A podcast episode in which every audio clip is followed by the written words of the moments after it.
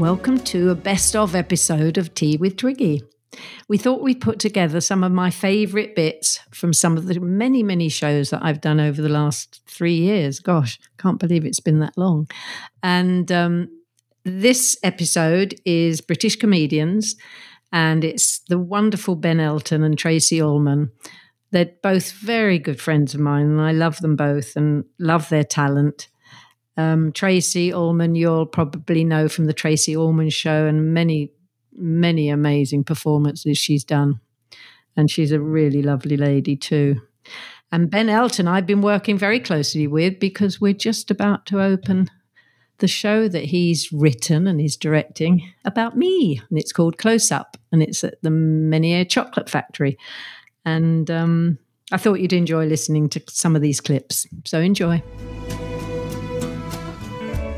Alan had moved to New York in the 70s. He always came, you know, to and from England. And then and then he bought a funny little blue house in Lookout Mountain. That was Steven Spielberg's little house where he'd written Jaws. So he bought this little house from Steven Spielberg. It wasn't a glamorous house. Um, when we were down on our luck, Alan would say, I know what, we'll float a shark in the pool and we'll make some money off it. um, so he had this very cool little house. And he was such a bachelor, Twiggy.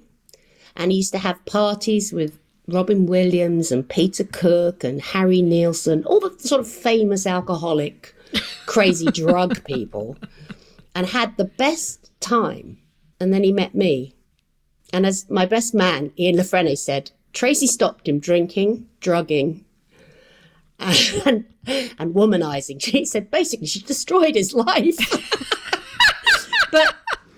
I didn't. I think I Oh, made I made his life. He- Come on. He was ready to give it all up. did, and also you, you know, he absolutely loved and adored you. And together, you, I mean, you did those shows together, didn't you? You After I co-produced did the them. shows with Jim, Jim Brooks really started me off and, and just was incredible to me. You know, I'm so grateful to him and I learnt so much. And as you know, The Simpsons came from I was just going to the say Tracey Ullman How show. did that happen? Did somebody come and say we've got this idea for a, um, a you know, a cartoon series? Will you? I it mean, how did it bandied happen? about that we'd like bumpers within the show to sort Yeah. of, you know, end things. And then Heide Perlman, one of the writers, I remember her mentioning Matt Groening's, Groening's Life in Hell, which was a book that I'd seen on Melrose Avenue. And I had that book too. And I said, yeah, it's really different. And I guess they brought him in for a meeting. And I remember him coming in. We all sat around and he said, I don't want to do anything I've done before obviously, you know, so uh, that was good. And he said, and I've, he had brought a drawing out of Marge. He said, I want to do this family. And, and I remember seeing that enormous beehive of blue hair. Brilliant. And I thought, wow, that's amazing. And then uh, they started to record the Simpsons shorts that started on my show. Um, and they would come to the sound booth when we were when we were rehearsing, and uh, I was too busy to do a voice all the time because I was always, you know, it was the Tracey Ullman show. Yeah. Um, and I so I remember them saying to Julie, "Would you do a voice?" Julie Kavner, was in my show, um, would you like to do one of the voices? Sure, I'll do it. And that she became Marge. I remember Julie doing Marge because Julie had this voice, right? And Dan Castellaneta, they said, Oh, gosh. "Would you?" Oh, Dan Castellaneta, everybody. Carly, Twiggy's daughter, had such a crush on him when she was a little girl. She Um, was what twelve? and she was oh, obsessed she wa- with. That's why she wanted to meet me. She wanted to meet Dan. Anyway, and I remember Dan going and being Homer, and that, and then The Simpsons began, and it was just wonderful.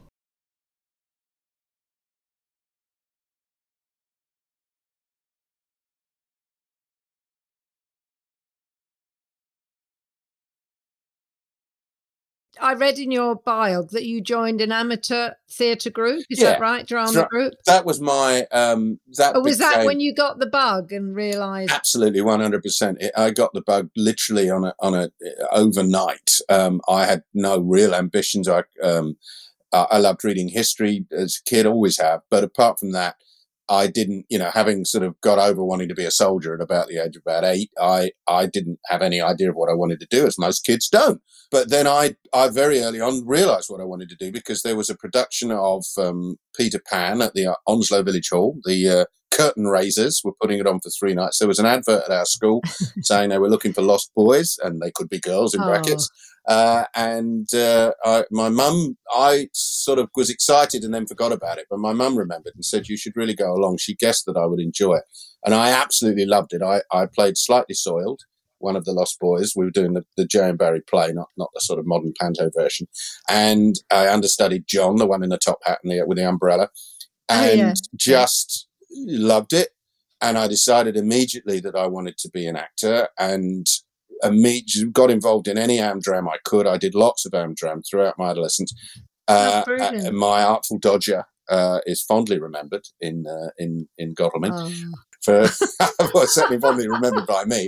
Uh, and I uh, bet you were a brilliant artist. I, I, got the, the, Surrey Advertiser were kind enough to say I showed great promise for the future, uh, and I like to I like to add that that's about the last good review I got for about thirty years, but uh, not quite true. But I certainly got some stinkers after that. Um, but I thought I wanted to be an actor, and then one day when I was about 11 or 12. It was Noel Coward's 70th in 1971, and, and there was a documentary on the BBC, and I saw it. I mean, it's funny, an 11 year old or 12 year old boy watching that but I just loved it. The idea of living a life, writing funny lines, and I, I, just felt immediate empathy with him. I, I kind of felt he's who I want to be. You know, like writing. I'd love to have been able to write tunes as well, and I, I, that would have been the icing on the cake. But you know, Noel Coward was a great deal more multi-talented than I am. But yeah, the idea of living in theatre, writing, and immediately I realised I wanted to be a writer, not an actor, and that was that was quite a youthful decision. Well, I hope you enjoyed listening to those clips. And if you want to listen to the full episodes, uh, Ben Elton and Tracey Ullman, you just have to scroll down the podcast feed until you find them and press play. Enjoy. Oh, by the way, I wanted to tell you that I'm really excited because I'm going to be live at the Podcast Festival this Saturday, the 16th of September at 7 p.m. And my guest is going to be Ben Elton and we'll be talking about lots of things, including the new play he's written and directed about me and his life and life in general. So um, if you can come along, come and join us. Bye.